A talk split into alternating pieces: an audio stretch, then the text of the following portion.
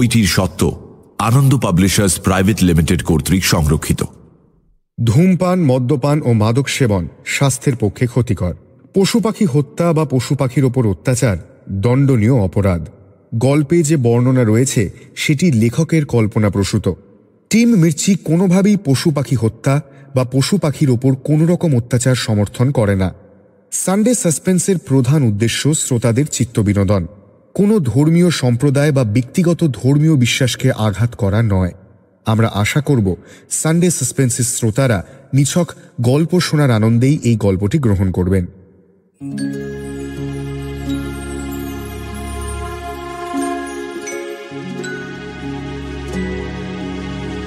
বাংলা সাহিত্যের রোমাঞ্চকর কিছু গল্প দিয়ে সাজানো আমাদের এই বিশেষ নিবেদন সানডে সাসপেন্স। আজ আপনার জন্য শীর্ষেন্দু মুখোপাধ্যায়ের লেখা গোসাই বাগানের ভূত দ্বিতীয় ও অন্তিম পর্ব। প্রথম পর্বে আপনি শুনেছেন, বার্ষিক পরীক্ষায় অঙ্কে তেরো পেল বুড়ুন তাই নিয়ে বাড়ির পোষা পাখিটাও টিটকিরি দিল। দাদু রাম কবিরাজ তাতে বিশেষ ভাবিত না হলেও বাবা ভেলু ডাক্তার বললেন বুড়ুনকে করালি স্যারের কাছে অঙ্ক করতে যেতে হবে। করালি স্যার অঙ্কের দুনিয়াতেই মশগুল থাকেন। গোসাই বাগানে বুড়ুনের সাথে দেখা হলো নিধিরাম নামের এক ভূতে। কিন্তু বুড়ুন তাকে মোটেই ভয় পেল না। নিধিরাম বুরুনের থেকে ভয় আদায় করার জন্য তাকে নানাভাবে সাহায্য করতে শুরু করল। দাদু রাম কবিরাজ জানতে পারলেন যে দোর্দণ্ড প্রতাপ হাবু গুন্ডা জেল থেকে কদিন পরেই ছাড়া পাবে এবং যারা তাকে জেলে পাঠিয়েছিল তাদের ওপর বদলা নেবে। পড়াশোনা আর খেলাধুলোয় বুরুন তো চারদিকে সাড়া ফেলে দিল। গল্প পাঠে দ্বীপ গল্পের সূত্রধার অগ্নি। শুরু হচ্ছে শীর্ষেন্দু মুখোপাধ্যায়ের লেখা গোসাই বাগানের ভূত, দ্বিতীয় ও অন্তিম পর্ব। বরুণের আজকাল কাজকর্ম বড্ড বেড়েছে। সকালে উঠে ঘর ঝাঁটাতে হয়, মুছতে হয়, পড়ার টেবিল গোছাতে হয়, কুয়ো থেকে স্নানের জল তুলে নিতে হয়, খাওয়ার পর নিজের বাসন মেজে নিতে হয়, সপ্তাহে দুদিন নিজের জামা কাপড় বিছানার চাদর আর বালিশের ওয়ার কাচতে হয়, নিজের জুতো পালিশ করে নিতে হয়, মশারি টাঙাতে হয়, হাজারো কাজ। ভেলু ডাক্তারের হুকুমে তার কাজে সাহায্য করা সবাই বন্ধ করে দিয়েছে। অপমান আরও আছে, অঙ্কে ফেল করায় তার বিছানায় আর তোষক পাতা হয় না। চৌকির ওপর শতরঞ্চি আর চাদর পেতে শোয়া। পায়ে জুতো পরে বটে, কিন্তু মোজা বারণ রং চঙে জামা কাপড় পরা বারণ প্রথম প্রথম বুরুনের এতে খুব কষ্ট হতো। অভিমানে চোখে জলও এসে যেত। রাতে একা শুয়ে ফুপিয়ে ফুপিয়ে কাঁদতো। কিন্তু আজকাল আর আমার কষ্ট নেই। ঘুম থেকে খুব ভোর রাতেই উঠে পড়ি। নিধিদাই ডেকে দেয়। উঠে দেখতে পাই নিধিদা ঘরদোর সাফ করে পড়ার টেবিল গুছিয়ে রেখেছে। স্নানের সময় যখন আমি জল তুলি, তখন আসলে আমাকে ভারী বালতি টেনে তুলতে হয় না। দড়িটা ধরে দাঁড়িয়ে থাকি, আর বালতি আপনা থেকেই উঠে আসে ওপরে। বাসন মাজতেও কোনো কষ্ট নেই। কুঁয়ো পাড়ে গিয়ে এঁটো বাসন রাখতে না রাখতেই মাজা ধোয়া সব হয়ে যায়। মশারি আপনা থেকেই টাঙানো গোঁজা সব হয়ে যায়। রাতে শক্ত চৌকিতে শুতে কষ্ট হয় বলে তারও ব্যবস্থা হয়েছে। খুব নরম একটা তোষক থেকে বিছানায় চালান হয়ে যায় রাতে। আবার সকাল হতেই সেটা লোপাট। পড়াশোনার কষ্ট খুব বেশি নেই আজকাল। আর তাছাড়া পড়ে কি হবে? ক্লাসে যত শক্ত প্রশ্নই আমায় করা হোক নিধিদা তো ঠিক কানে কানে আমায় উত্তর বলে দেয়।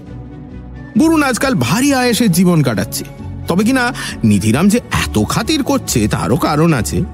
প্রায় দিনই রাত্রিবেলা নিধিরাম এসে বিছানার ধারে ঘেঁষে মেঝে বসে ঘ্যান ঘ্যান করে বলে বুঝলে বুড়ুন হ্যাঁ বুড়ুন তুমি দেখছি মহা চালিয়াত ছেলে কথা দিয়ে কথা রাখো না? হ্যাঁ বুড়ুন এখন ঘুমাবো। তুমি কেটে পড়ো তো। আহা ঘুমোবে তো ঠিকই কিন্তু আমার যে ঘুম কেড়ে নিয়েছো জানো তো সেই যে গোসাই বাগানে আমাকে হেনস্থা করেছিলে তারপর থেকে আর ভূতের সমাজে আমার মুখ দেখানোর জো নেই। স্বয়ং গোসাই বাবা আমাকে সাফ বলে দিয়েছে যদি বুড়ুন কোনোদিন তোকে একটু ভয় খায় তবেই আবার সমাজে তোর জল চলবে। নইলে খড়ম পেটা করে মামদুদের রাজ্যে তাড়িয়ে দিয়ে আসব। বুড়ুন বুড়ুন শোনো না বুড়ুন তা আমি করব কি? তোমার জন্য কত কি করছি, আর তুমি এটুকু আমার জন্য করতে পারবে না বুড়ুন আমার যে তোমাকে ভয় লাগে না, নিধিদা, চেষ্টা তো করতে পারো। দূর তোমাকে ভয় খাওয়ার কথা ভাবলেই আমার হাসি পায়। নিধিরাম আষ্টে মুখ করে চলে যায়, তবে দিনরাত ঘ্যান ঘ্যান করতেও সে ছাড়ে না। বুরুনের দাদু আজকাল কথাবার্তা খুব বলেন না। দিন রাত তার গাছগাছড়া নিয়ে নানা ভাবনা চিন্তা। নানা রকম নতুন নতুন অরিষ্ট, পাঁচন, চূর্ণ তৈরি করছেন। দিন রাত বনে জঙ্গলে ঘুরে মূল, ছাল, পাতা সংগ্রহ করছেন। হিরে, মুক্ত, সোনা পুড়িয়ে ভস্য তৈরি করছেন। মৃগনাভির সন্ধানে হন্যে হয়ে ঘুরছেন। এসব বাতিক তার বরাবরই ছিল, কিন্তু ইদানিং যেন বড় বেশি চিন্তিত দেখাচ্ছে তাকে। রবিবার দাদু বুরুনকে কাছে ডাকলেন। দাদা, তোমার তো সব দিক থেকে প্রবল উন্নতি হচ্ছে। আমি না ডাকতে তুমি ব্রাহ্ম মুহূর্তে উঠে পড়ো। নিখুঁতভাবে সব কাজ করছ, ঘড়ির কাঁটা ধরে খুব ভালো খুব ভালো খুব ভালো। তবে দাদু তোমার একটা কথা বলি। বুড়ো হয়েছি তো, কবে মরে টরে যাই?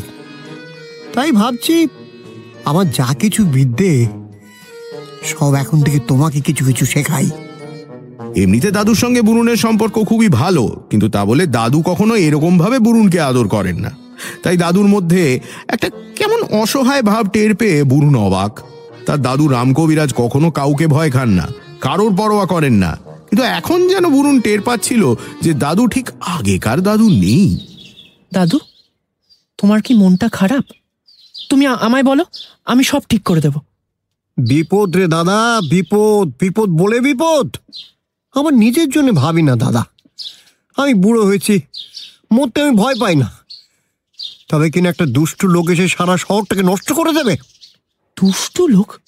সে কি? সে আছে একজন। সে এসে কি করবে? কি করবে তার কি কিছু ঠিক আছে দাদা? তাই আমি ভাবছি সময় থাকতে থাকতে তোমায় খানিকটা বিদ্যে শিখিয়ে যাই। আর এই বিদ্যা শুধু শিখলেই হবে না আবিষ্কারকও হতে হবে। উদ্ভাবক হতে হবে। আয়ুর্বেদে যা আছে, তার বাইরেও আমি অনেক ওষুধ তৈরি করেছি। এ তো হলো একটা দিক। আবার কি জানো তো, ভালো চিকিৎসক হতে গেলে শুধু রোগ আর ওষুধ কিনলেই তো চলবে না, পয়সার ধান্দা থাকলেও চলবে না। রুগী তোমার কথা মতো ওষুধ খায় কিনা দেখতে হবে, পথ্য দেখতে হবে। রুগীকে আপনজনের মতো ভালোবাসতে হবে। ভালোবাসা, ভালোবাসাই চিকিৎসার মূল কথা। স্নেহ, মমতা, দরদ না থাকলে ভালো চিকিৎসা করা যায় না। চিকিৎসা সংক্রান্ত আমার কুড়ি একুশটা খাতা আছে, সেগুলো ছেপে বের করো যদি বই করে, তাহলে মানুষের উপকার হবে। কিন্তু আমার আয়ুতে বোধ হয় অত কাজ আর কুলোবে না। সেই খাতাগুলো তোমাকে দিয়ে যাব ভাবছি দাদু ভাই বুরুনের মন খারাপ হয়ে যাচ্ছিল। দাদু এমন ভাবে কথা বলছেন যেন তাঁর আর বেশি দিন নেই। একটু বেলায় দাদু চাকর সঙ্গে নিয়ে গোসাই বাগানের দিকে গাছপালার সন্ধানে গেলেন। বুরুন সেই ফাঁকে দাদুর ঘরে গিয়ে ঢুকল। বুরুনের মন খারাপ থাকলেই সে গিয়ে দাদুর ঘর থেকে চুরি করে চবনপ্রাশ খায়।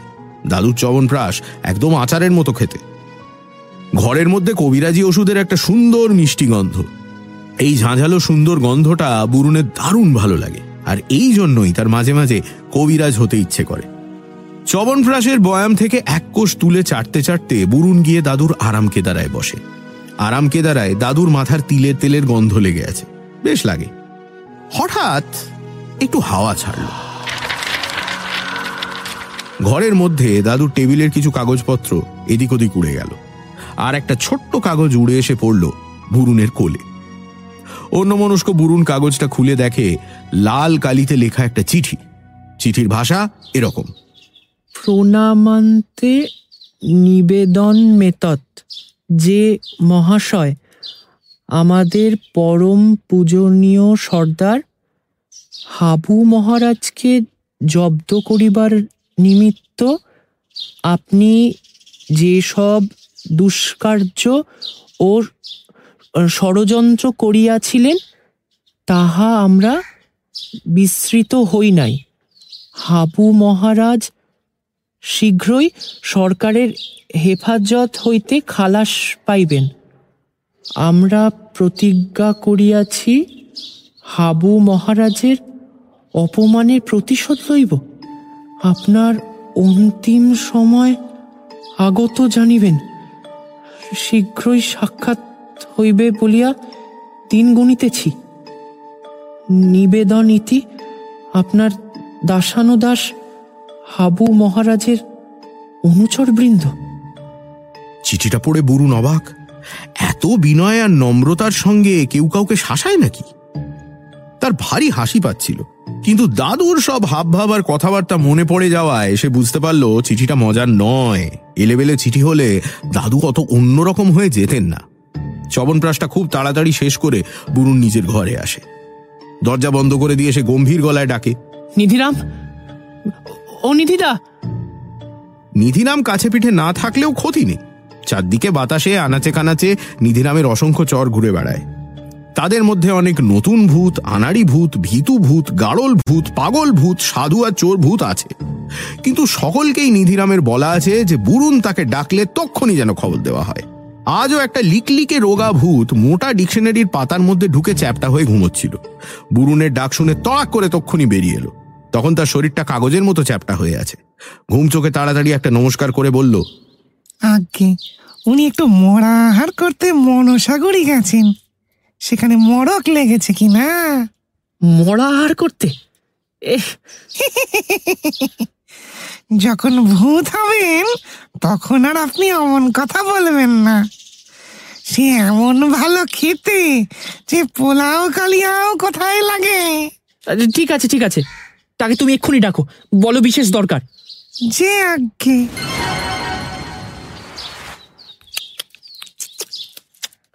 ডাকলে কেন? ওটা কি করছ? কেন? খড়কে কাটি দিয়ে দাঁতের মাংস খুঁচাচ্ছি। এই যাও আঁচি এসো। আহ, ভূতের আবার আচানো যাও বলছি। স্বাস্থ্যবিধি মানো না সদাচার নেই। তোমরা কেমন মানুষ বলো তো নিধিদা? আচ্ছা ঠিক আছে ঠিক আছে যাচ্ছি। লজ্জা পেয়ে নিধিরাম আঁচিয়ে আসে। বুরুন আসল কথায় আসে। হাবু মহারাজ বলে কাউকে চেনো? ও বাবা চিনবো না। সে আমাদের কম জ্বালিয়েছে নাকি? কীরকম ও সে আর বলো না। হাবু গুন্ডা ভূতের মন্ত্র জানতো। তাই দিয়ে আমাদের বশ করে করে খুব খাটাতো। সর্ষে আর ঝেঁটা দিয়ে পেটাতো খুব। এই এই এই তার কথা জিজ্ঞেস করছ কেন বলো তো? সে যদি আবার এখানে আসে? তবে কি হবে? আসে।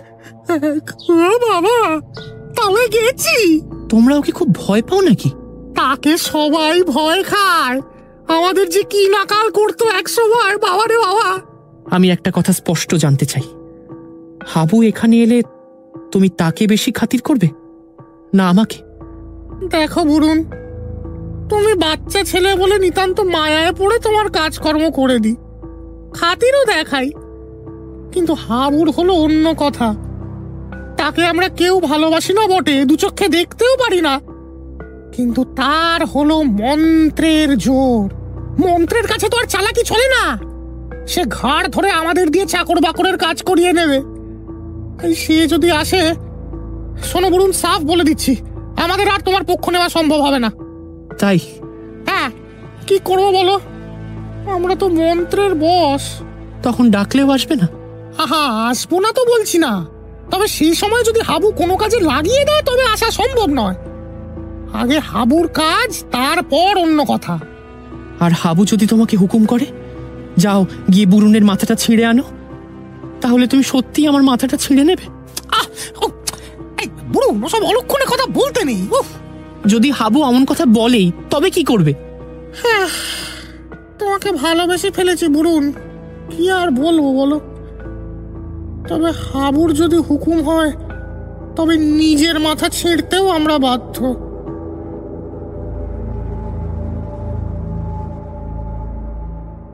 দোলের দিনটা এগিয়ে এলো যেন ঘোড়ায় চেপে। হাবু গুন্ডা যে ছাড়া পাবে, সে খবর পাঁচ কান হয়ে চারদিকে ছড়িয়ে পড়েছে। হাবু যতই পাজি হোক, এ শহরে কিছু লোক আছে যারা হাবুর পরম ভক্ত। তারা মনে করে হাবুর যেসব অলৌকিক শক্তি দেখা গেছে, সেরকমটা শুধু বড় বড় মহাপুরুষদের থাকে। কাজেই হাবু চুরি ডাকাতি যাই করুক, এইসব লোকেদের কাছে সে সাক্ষাৎ ভগবানের ছোট ভাই। এইরকম একজন হলো পাঁচকড়ি আড্ড। একসময় সে হাবু ওস্তাদের পাঁচালি নামে একটি চটি বইও বের করেছিল। তাতে ছিল প্রথমে বন্দনা করি দেব মহেশ্বর তারপরেতে বন্দি আমি সর্বচরাচর। বড় সুখে পুজি আমি বাগদেবীর চরণ মাতা পিতার চরণে দেই সর্বপ্রাণ মন। উত্তরেতে হিমালয় দক্ষিণেতে বন, তার মধ্যে কত গ্রাম গঞ্জ অগণন। গঞ্জের মধ্যে শ্রেষ্ঠ হলো ভেটাগুড়ি ধাম, যেথায় বসতি করেন হাবু পুণ্যবান। গুণাকর হাবুর, গুণের নাই শেষ। পলকে মনুষ্য ধরি করে দেয় মেষ। ব্যাঘ্রবাহন আর ভূত প্রেতের সঙ্গ। নিশি দারোগা ভাগে রনে দিয়া ভঙ্গ। অয়স্কান্ত বীরত্ব দেখাতে এসেছিল। হাবু ওস্তাদ কৌশলে তারেও তাড়াইল। অবশেষে হেলে দুলে আসিল গদাই। গুণাকরের কোপে শেষে তারও রক্ষা নাই। জয় গুরু। একসময় পাঁচালি হাটে বাজারে বয়ে ফিরত পাঁচ করি গদাই দারোগার হাতে হাবু জব্দ হওয়ার পর সে কিছু মিয়ে যায়। বহুদিন বাদে আবার হাবু ফিরে আসছে শুনে তার এক গাল হাসি দেখা গেল। রাম কবিরাজের সঙ্গে একদিন দেখা করতে এলো। কবরেজ মশাই, শুনেছেন নাকি? হাবু দেবতা আবার ফিরে আসছেন। যারা তাকে হাজতে পাঠিয়েছিল, এবার তারা ঠেলা বুঝবে। কি বলেন ঠাকুর? আচ্ছা মানুষকে খামোকা দেবতা বানাচ্ছ কেন বলো তো হাবু, আজ যাই হোক, মানুষ তো। চি চি চি চি চি চি ও কথা বললে পাপ হয়। তার ক্ষমতা স্বয়ং ভগবানের মতো। তাই যদি হবে, তা জেল থেকে বেরোতে পারল না কেন মন্ত্রের গুণে? সে তার লীলা। আমি একবার হাজতে তার সঙ্গে দেখা করতে গিয়েছিলুম। গিয়ে কি দেখলুম জানেন? তার কপালে সিঁদুরের ত্রিশূল। এ আই বড় জটা হয়েছে চুলে। চোখ রক্ত বর্ণ আর সেপাই থেকে শুরু করে জেলার সাহেব পর্যন্ত দিন রাত তার সামনে হাত জড়ো করে বসে আছেন। শয়ে শয়ে লোক এসে তার ভোগের জন্য মন্ডা মিঠাই, তরি তরকারি, মাছ, মাংস দিয়ে যায়। জেলের সবাই তার প্রসাদ পায়। আমায় দেখে বললেন ওরে পাঁচ করি। আজ হতে কদিন থেকে একটু চিত্তশুদ্ধি করছি বুঝলি? ভগবানের তাহলে চিত্তশুদ্ধি দরকার হয় বলছো? অবিশ্বাস করছেন? অবিশ্বাস! এই বলে রাখছি কবিরাজ মশাই আপনারা কেউ নিস্তার পাবেন না কেউ না। পাঁচ কড়ি বিদায় হলে রাম কবিরাজ নিজের মনে খানিক চিন্তা করলেন। তারপর থানামুখো রওনা দিলেন। থানায় নতুন দারোগা এসেছে। অল্প বয়সী ছোকরা। কথায় কথায় ফটাফট ইংরেজি বলে ফেলে। ছোকরা খুব একটা খারাপ মানুষ নয়, তবে কিনা কাজকর্মে এখনও তেমন পোক্ত হয়ে ওঠেনি। কবিরাজ মশাই হাবুর কথা তুলতেই ছোকরা দারোগা শম্ভুচরণ বলে ওঠে, ও দ্যাট ফেমাস গুণ না, এবার আর তার কোনো জারিজুরি খাটবে না। তেড়ে মেরে ডান্ডা করে দেবে ঠান্ডা। না হে বাপু, কাজটা অত সহজ নয়। বাবুরাম সাপুরের সেই কবিতা বোধহয় শম্ভুচরণ পড়ে। বুঝলো না। যাই হোক সে একটু ডাঁটের সঙ্গে বলল নাকে তেল দিয়ে ঘুমন গে কবিরাজ মশাই। হাবুকে কাবু করতে আমার দুদিনও লাগবে না। অবশ্য সে যদি গোলমাল করে। দোলের কয়েকদিন আগে গঞ্জে কিছু সন্দেহজনক চেহারার লোকের আনাগোনা হতে লাগল। তারা আড়ে আড়ে চায় গোমড়া মুখ করে ঘুরে ফেরে কারোর সঙ্গে কথাবার্তা বলে না। হরিহর বাবু সাইকেলে চেপে তিস্তা ঘাটে গিয়েছিলেন। সন্ধ্যের মুখে ফেরবার সময় গঞ্জের উত্তর দিকে শাল জঙ্গলের মধ্যে বাতাস শুকে বাঘের গন্ধ পেলেন। এত জোরে সাইকেল চালিয়েছিলেন যে দু চাকার গাড়িখানা শেষমেশ চাকায় ভর দেওয়া ছেড়ে যেন পাখনায় ভর করল। বাজারের কাছে এসে বাহ বাহ বলে চেঁচাতে চেঁচাতে অজ্ঞান হয়ে গেলেন সাইকেল শুদ্ধ। সনাতন বাবুর বড় দাবার নেশা সারাদিন দাবাড়ু খুঁজে বেড়ান। তা গঞ্জে ভালো দাবাড়ু আর কজনই বা আছে? যারা আছে, তাদেরও তো সবসময় পাওয়া যায় না। সনাতন বাবু আবার মাঝরাতে ঘুম ভেঙে গেলে উঠে হ্যারিকেন উস্কে দাবার ছক পেতে বসেন। তখন সঙ্গী সাথী আর পাবেন কোথায়? তাই একা একাই ঘুটি সাজিয়ে দুদিকেই চাল দেন। এরকম এক রাতে খেলতে বসেছেন। হঠাৎ দেখেন তার উল্টো দিকের ঘুঁটি আপনা থেকেই চলছে। আর সে কি অসাধারণ সব চাল! খেলা শুরু হতে না হতেই বারো চালের মাথায় ঘোড়া আর গজের মুখে মাত হয়ে গেলেন। খেলা যখন চলছিল তখন দাবার নেশায় অত খেয়াল করেননি। খেলা শেষ হওয়ার সঙ্গে হঠাৎ বাপ রে! বলে চেঁচিয়ে উঠলেন। ভয় তার দাঁত কপাটি লেগে গেল। মোদ্দা কথা গঞ্জে বাঘের গন্ধ পাওয়া যাচ্ছিল এবং অলৌকিক সব কাণ্ডও ঘটতে শুরু করেছিল। সেই সন্ধে রাম কবিরাজের দোকানে সবাই খুব গম্ভীর হয়ে বসে আছেন। কমলাক্ষবাবু কমফর্টার জড়িয়ে শীতে কাঁপতে কাঁপতে হাজির হয়ে বললেন আর বলো না দামি শালখানা? কেন? শালটার আবার কি হলো? নিয়ে গেল। কে? আর কে? আহ নিয়তি কেন বদ্ধতে? সে কথা ঠিক। আমরা যতই না কেন সাবধান হই নিয়তি মারলে কিচ্ছু করার নেই। থামো দেখি আমি আমাদের কথা বলিনি। আমাদের নিয়তি ঠিকই আছে। আমি হাবু গুন্ডার নিয়তিটাই দেখছি। ও নাম মুখে না কে? কোথায় শুনতে পাবে? কবরেজ বলি তোমার সাহসটা একটু কমাও। সাহস ভালো কিন্তু অতি সাহস ভালো নয়।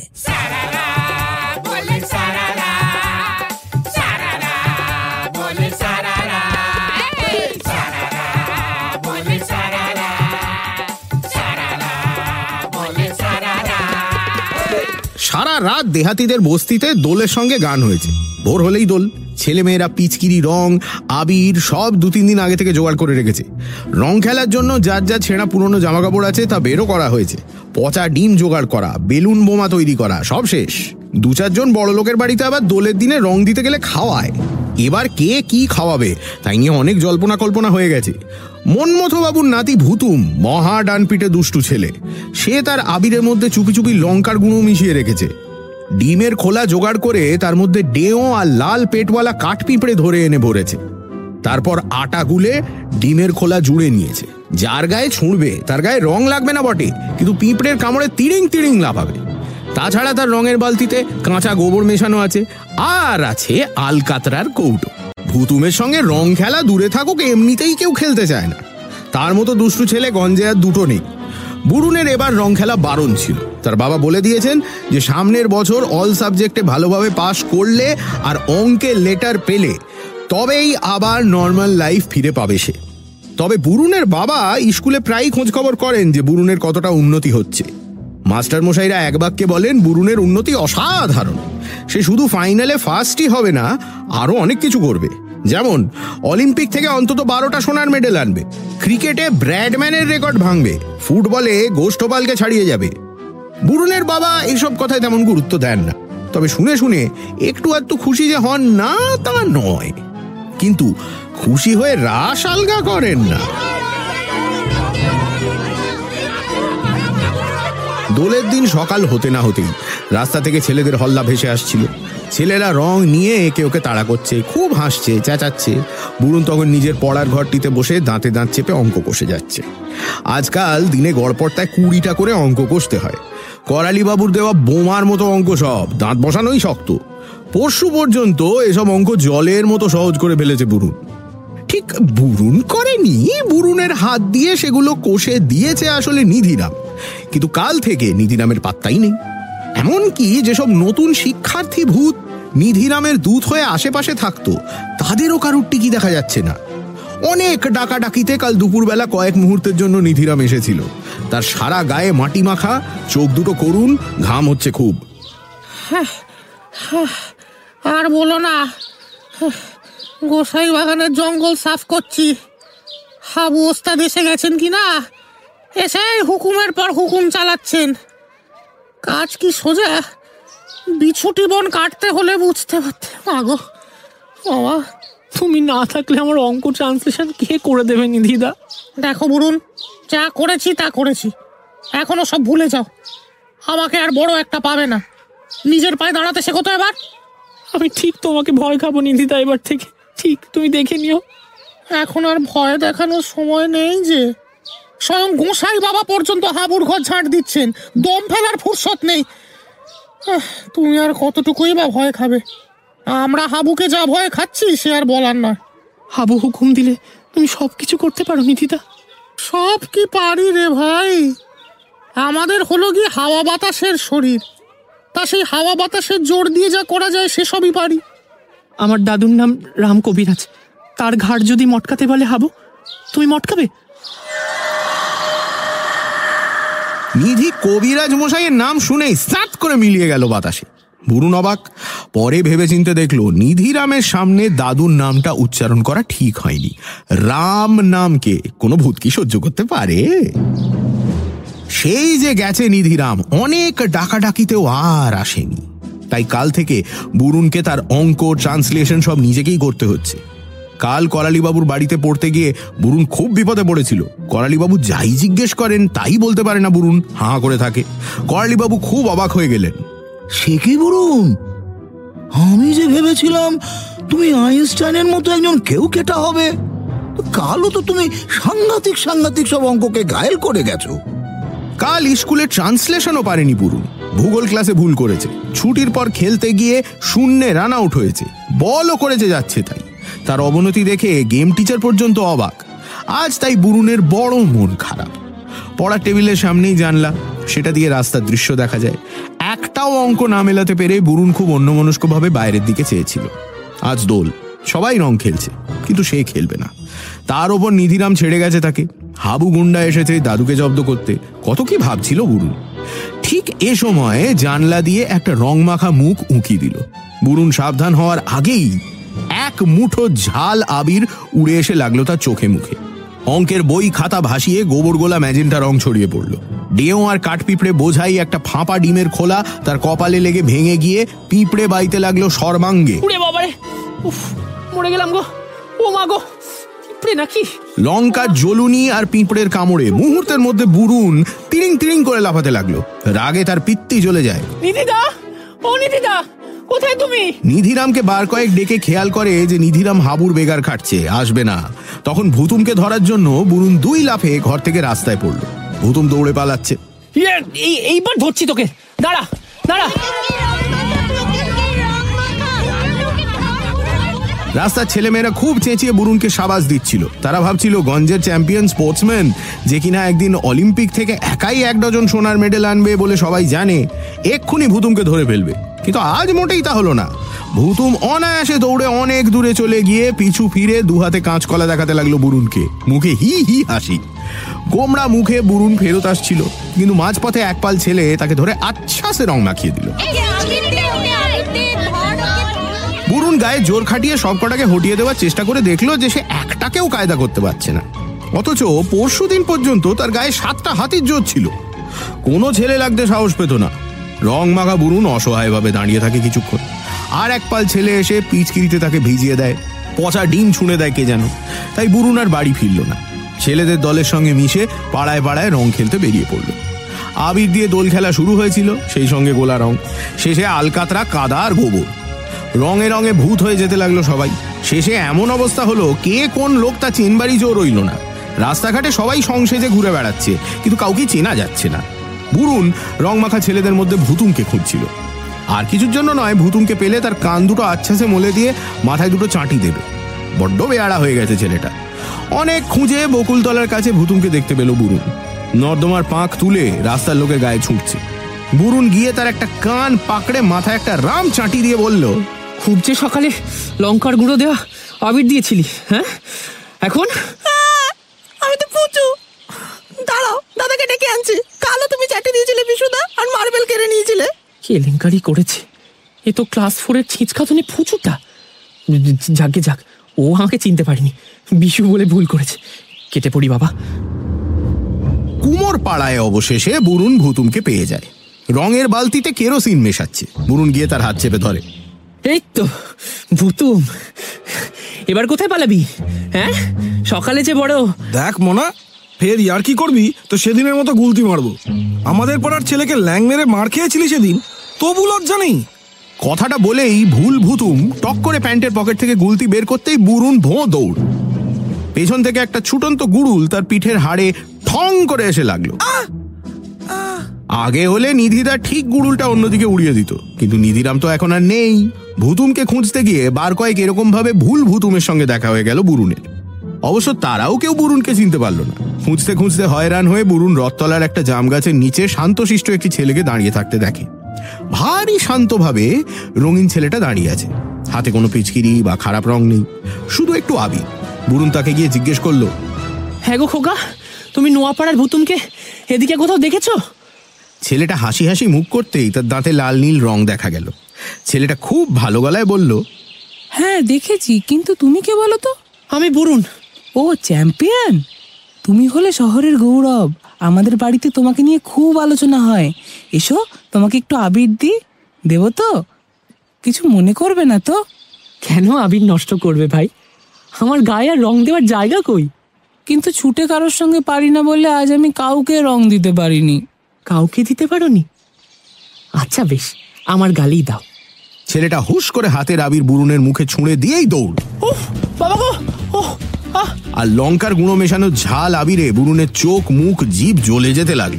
ছেলেটা দৌড়তে দৌড়তেই চেঁচিয়ে বলল দুও দুও দুও। আমি ভুতুম ধরতে পারলে না তো? রাগে বরুণের মাথা ঠিক রইল না। সে চোখ মুছতে মুছতেই শব্দ লক্ষ্য করে ভুতুমকে ধাওয়া করে যেতে লাগল। পায়ের শব্দ আর গলার স্বরে বুঝতে পারল যে ভুতুম যাচ্ছে গোসাই বাগানের দিকে। শহরের সবচেয়ে ভালো পুকুরটা ওই দিকেই। গোসাই বাগানের কাছে বিশাল পুকুরটাকে লোকে বলে সমুদ্র দিঘি সারা বছর টলটলে জলে ভরা থাকে। ওরকম ভালো জল আর কোথাও নেই। কিন্তু অনেকটা দূরে বলে আর ভয়ের জায়গা বলে লোকে সেখানে বড় একটা চান করতে যায় না। দু ধরতে পারল না।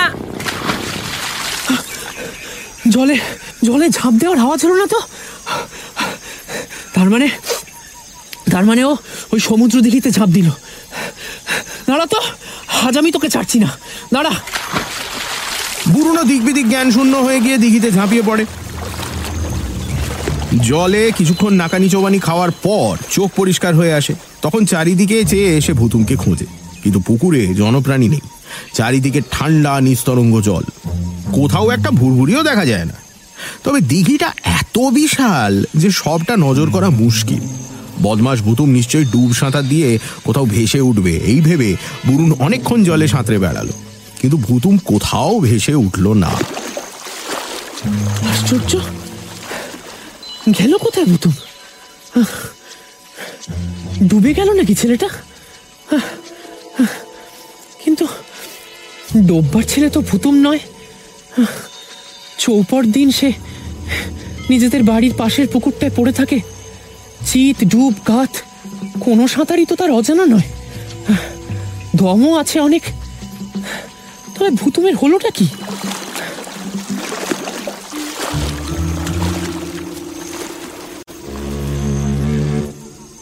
খোঁজাখুঁজি করতে করতে বরুণ দক্ষিণের ভাঙা ঘাটের কাছে চলে এলো। ডুবে ডুবে পা দিয়ে দিঘির তলা খুঁজতে লাগল। যদি ভুতুম ডুবে গিয়ে থাকে, তবে ওর শরীরটা তো থাকবে নিচে।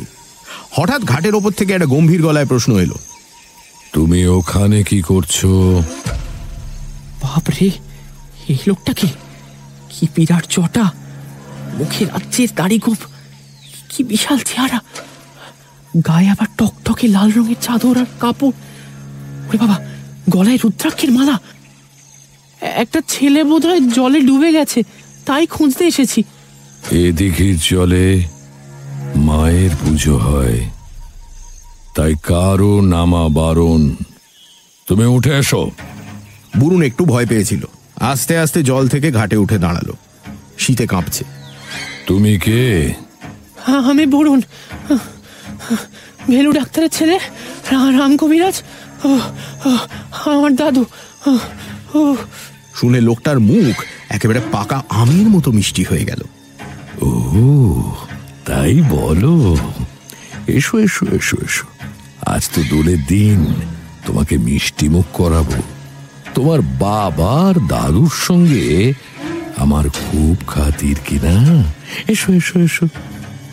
এই বলে লোকটা নিজেই এসে বুরুনকে নড়া ধরে তুলে নিল। বুরুন টের পেল লোকটার গায়ে অসুরের মতো জোর। গোসাই বাগানে ঝোপ জঙ্গলের ভেতর দিয়ে সরু রাস্তা। দিনের বেলাতেও আলো নেই। কেমন আবছা ভুতুড়ে ছায়া চারিদিকে। সেই রাস্তা দিয়ে লোকটা বুরুনের হাত শক্ত করে ধরে নিয়ে যাচ্ছে। ব্যাপারটা কিন্তু বুরুনের ভালো লাগছে না। আপনি কে? আমি? আমি একজন সাধু মানুষ। ভয় পেও না। এক সময় গঞ্জে সবাই আমাকে হাবু ওস্তাদ নামে চিনত। এখনও কেউ কেউ চেনে। তোমার দাদু আর বাবা আমাকে খুব চিনবে। হাবু ওস্তাদ?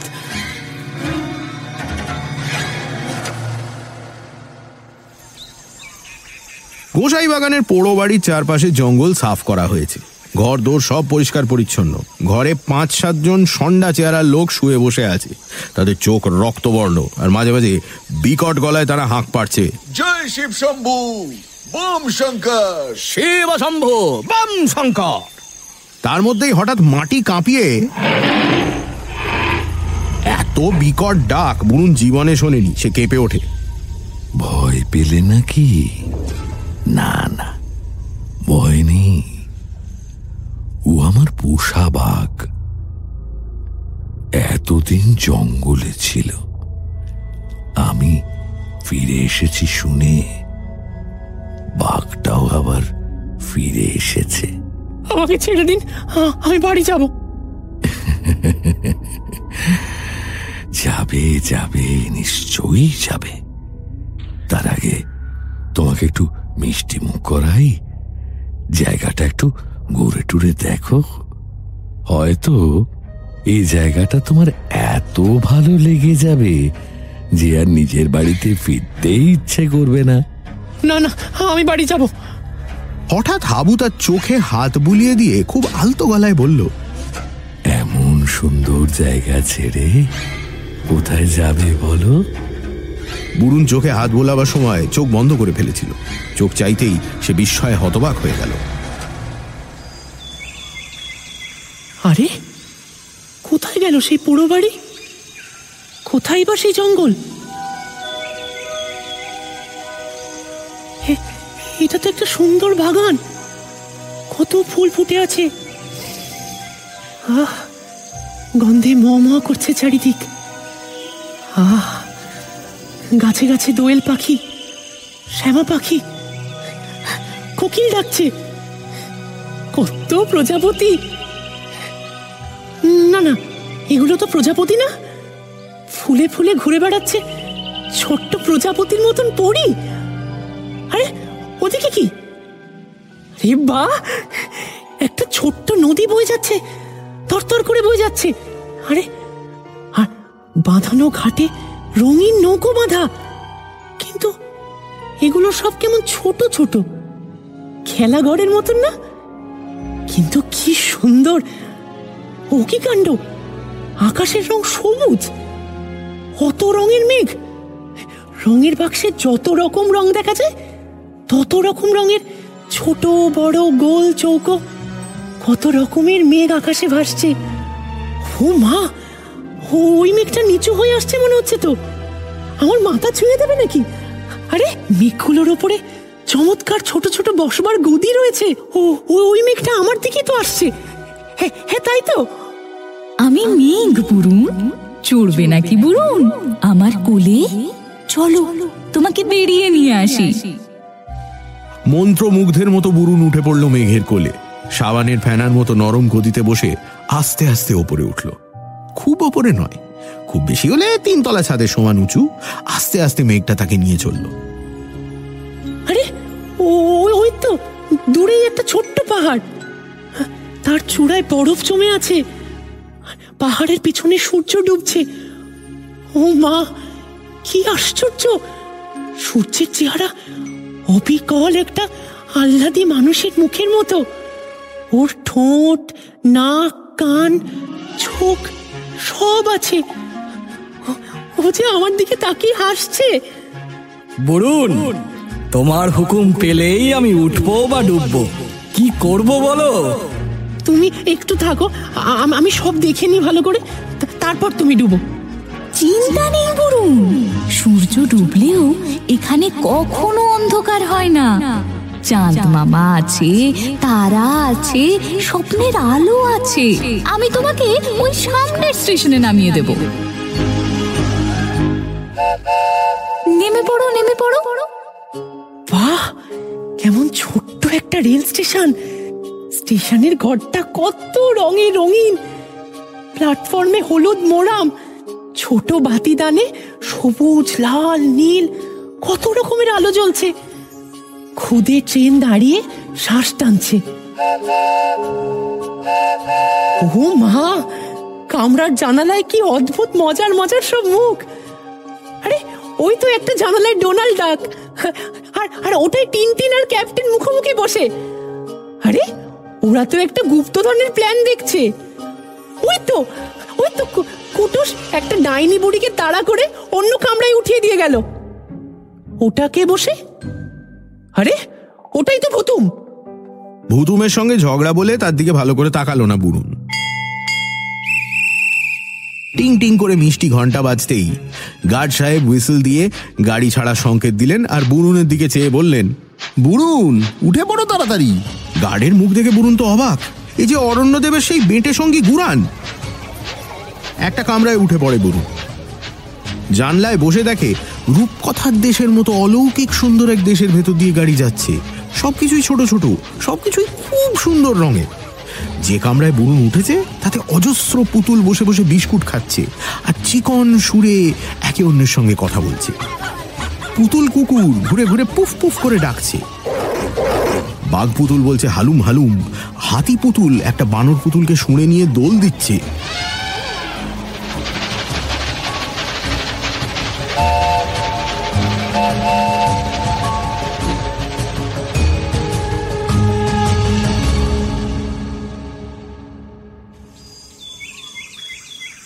একটা জঙ্গলের ধারে গাড়ি এসে ছোট্ট একটা স্টেশনে থামলো। স্টেশনের নাম চড়ুই ভাতি গুরান এসে সবাইকে বলল, নেমে পড়ো নেমে পড়ো। এখানে আর চড়ুই ভাতি হবে।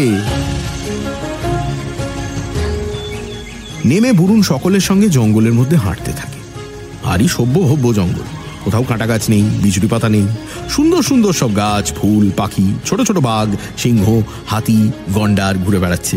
নানা রঙের সাপ চলেছে নিজের কাজে। তাদের দেখে একদম ভয় করে না। একটা বাঘের গায়ে হাত বুলিয়ে দিল বুরুন একটা সাপকে তুলে একটু আদর করে ছেড়ে দিল। দিনের আলো ফুরোচ্ছে না। সূর্য আটকে আছে পাহাড়ের পিছনে। আর সেই সুন্দর নরম আলো জঙ্গলের মধ্যে লুকোচুরি খেলছে। আলো ছায়ায় ডোনাল্ড ডাক, টিনটিন, গোরান, ডাইনি, বুড়ি, পুতুল আর জীবজন্তু মিলে কি যে হুল্লোড় করে চড়ুই ভাতি হতে লাগল তা বলে ফুরোয় না। ভূতম এসে কাকুতি মিনতি করে বলল, বুরুন্দা, কাল আবির দিয়ে খুব অন্যায় করেছি। আর হবে না। কান ধরছি দেখো। আর পিঁপড়ে? সেও অন্যায়।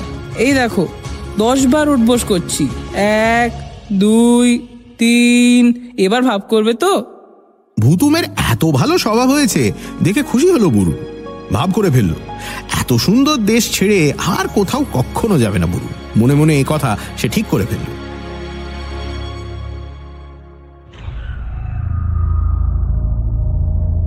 দুপুর গড়িয়ে বিকেল হতে চলল। পুরুন আর ভুতুমকে খুঁজতে যেসব লোককে চারিদিকে পাঠানো হয়েছিল, তারা ফিরে এসে খবর দিল, না, কোথাও তাদের পাওয়া গেল না। এ খবর শুনে মনমথবাবু শয্যা নিলেন আর রামবাবু ঘন ঘন তামাক খেতে লাগলেন। দু বাড়িতেই কান্নাকাটি শুরু হয়ে গেল। সন্ধ্যের শেষ ডাউন রেলগাড়িটা স্টেশন ছেড়ে চলে গেল। তার কু ঝিকঝিক শব্দ মিলিয়ে যেতে না যেতেই চার দিক কাঁপিয়ে বাঘ ডেকে উঠল। আর তখন চারদিকে হলুদ আলোর বান ডাকিয়ে পূর্ণিমার চাঁদ উঠে পড়ল আকাশে। কিন্তু সেই জ্যোৎস্নাতেও চারিদিকটা আজ বড় ভুতুড়ে দেখাতে লাগল। রাস্তাঘাট ফাঁকা, জনশূন্য, পথে কুকুর বেড়াল পর্যন্ত নেই। সব দরজায় খিল পড়ে গেছে, হাড় কাঁপানো শীতের বাতাস বয়ে যাচ্ছে। রাম কবিরাজ একা তার দোকান ঘরে বসে আছেন। আড্ডাধারীরা কেউ আজ আসেনি। চারিদিক নিঃশব্দ। রাম কবিরাজ বসে বসে ভাবছেন আর তামাক খাচ্ছেন। তামাক খাচ্ছেন আর ভাবছেন। ভাবতে ভাবতে একসময় হঠাৎ আপন মনে বলে উঠলেন ও তাহলে এই হলো ব্যাপার। যেই কথাটা বলেছেন, অমনি তাকের ওপরে শিশি বোতলগুলো ঠুন ঠুন করে নড়ে উঠল। রামকবিরাজ অবাক হয়ে চারিদিকে চেয়ে দেখলেন। ভাবলেন মনের ভুল। আবার একটা দীর্ঘশ্বাস ছেড়ে বললেন ও তাহলে এই হলো ব্যাপার।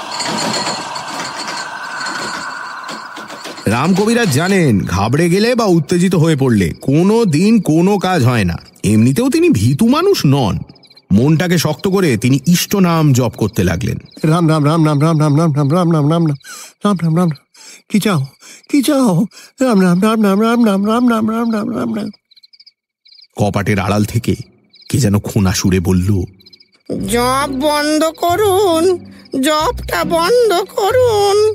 নইলে কাছে আসি কি করে? আমার সময় নেই কাজের কথাটা বলেই চলে যাব। রাম রাম রাম রাম রাম বেশ বেশ এবার বলো।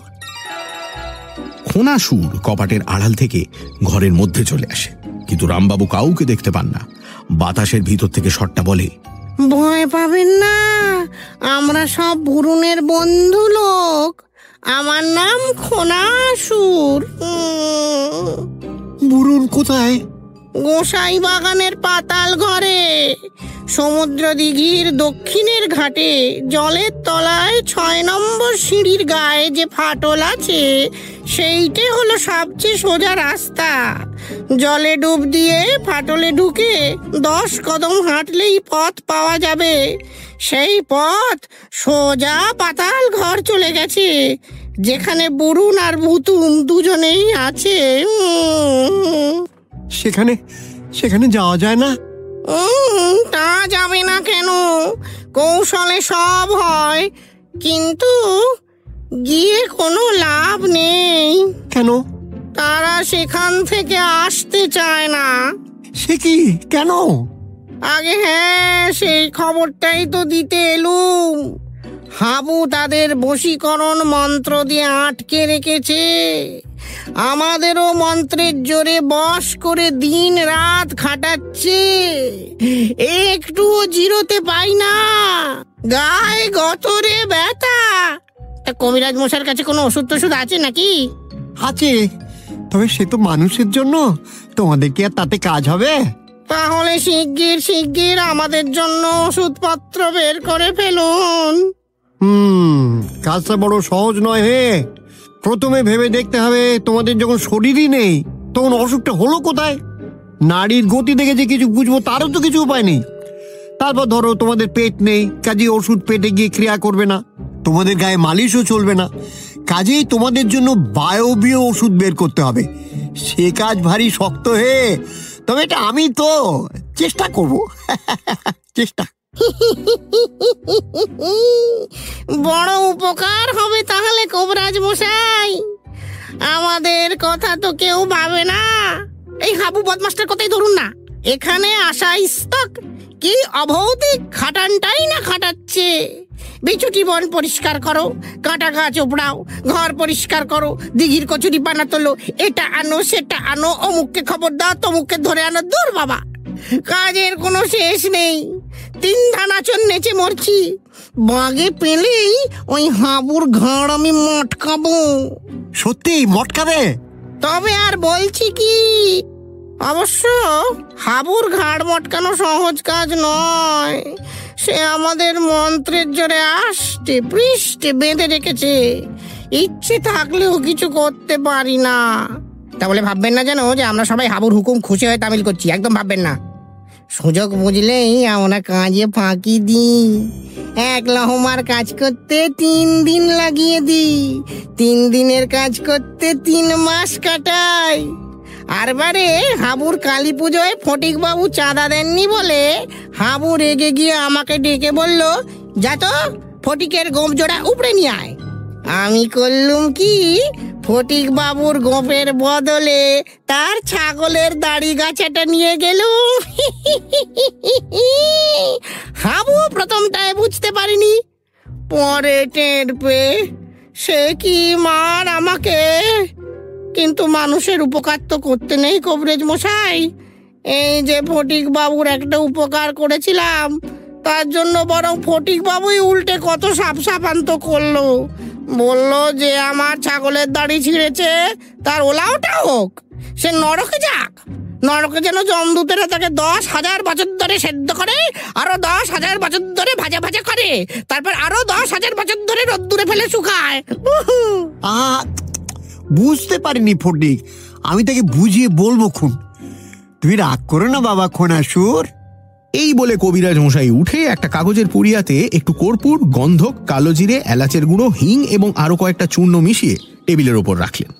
এই না ওইনি এটা এই নাও নাও নাও, এটা নিয়ে যাও। গায়ে গতরে ব্যথা হলে বা এখন যদি হাঁপিয়ে পড়ো না এটা। শুকে দেখো, এক চিঠি কবিরাজি নষ্টি নিয়ে যাও, ওই তাকে আছে। এতে যদি কাজ হয় তবে আমি ভূতেদের জন্য আরও নানা রকম ওষুধ বানাতে শুরু করব। আর সেই নতুন চিকিৎসা বিদ্যার নাম হবে ভৌত আয়ুর্বেদ। বাতাসের হাত বাড়িয়ে খোনাসুর পুরিয়াটা তুলে নিল।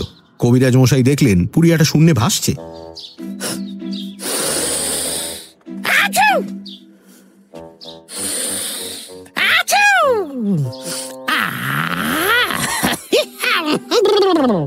খুব কাজ হচ্ছে মশাই। গায়ের ব্যথাটা যেন হাতির সঙ্গে বেরিয়ে গেল। জব্বর ওষুধ। ব্যাস ওষুধের জন্য আর ভেবো না। লোকে আজকাল আর কবিরাজের কাছে আসতে চায় না তো। হাতুড়ে অ্যালোপাতের দৌড়ে গিয়ে ধর্ণা দেয়। সেই জন্য মানুষের চিকিৎসা করতে আমার আর রুচি হয় না। এখন থেকে না হয় আমি ভূতেদের চিকিৎসাই করে দেখব! এবার বলো তো বাবা খোনাসুর ছেলে দুটোকে উদ্ধার করি কোন উপায়ে? আহ, ও বাবা উদ্ধার করা তো বড় কঠিন কাজ কবরেজ মশাই। যদি বা কোনো রকমে উদ্ধার করতে পারেন তবে বাঁচাতে পারবেন না। হুম তাহলে উপায়? উম, উপায় উম, যদি কোনো রকমে বুড়ুন নিজের মনের জোর খাটিয়ে বশীকরণের মন্ত্র কাটাতে পারে একমাত্র তবেই সে উদ্ধার পাবে। এ বাইরের লোকের কাজ নয়। যা করবেন হ্যাঁ হ্যাঁ হ্যাঁ হাঁচু, ভেবে চিন্তে করবেন ওষুধে খুব কাজ হচ্ছে মশাই। তার হবে না আমি হলাম ডাক সাইডে রাম কবিরেজ। মরা বাঁচাতে পারি। কিন্তু কথাটা ভালো করে শেষ করার আগেই কবিরাজ মশাই টের পেলেন যে পুরিয়া সমেত খোনাসুর সাঁ করে পালিয়ে গেল। খোনাসুর ও বাবা খোনাসুর গেলে কোথায় বাবা? চলে গেলে নাকি খোনাসুর খোনাসুর এই রাম নাম রাম নাম রাম নাম আমি তো ভূতের সামনে নিজের নামখানা উচ্চারণ করে ফেলেছি। ও বাবা খোঁজা ছোনা ও বাবা খোঁজা ছোনা খোঁজা ছোনা খোঁজা ছোনা সোনা, খোনা সোনা, খোনা, গেলে কোথায় বাবা? চলে গেলে নাকি? ও খোঁজা বাবা! এই। আমি তো ভূতের সামনে নিজের নামটা উচ্চারণ করে ফেলেছি। রাম কবরেজ, এ নাম ওদের সহ্য হয় না। না কিন্তু ভূতেদের চিকিৎসা যদি করতে হয়, তবে ওদের সামনে নিজের নামটা ভুলেও মুখে আনা চলবে না। কিন্তু এখন ছেলেগুলোকে উদ্ধার করতে হবে সবার আগে।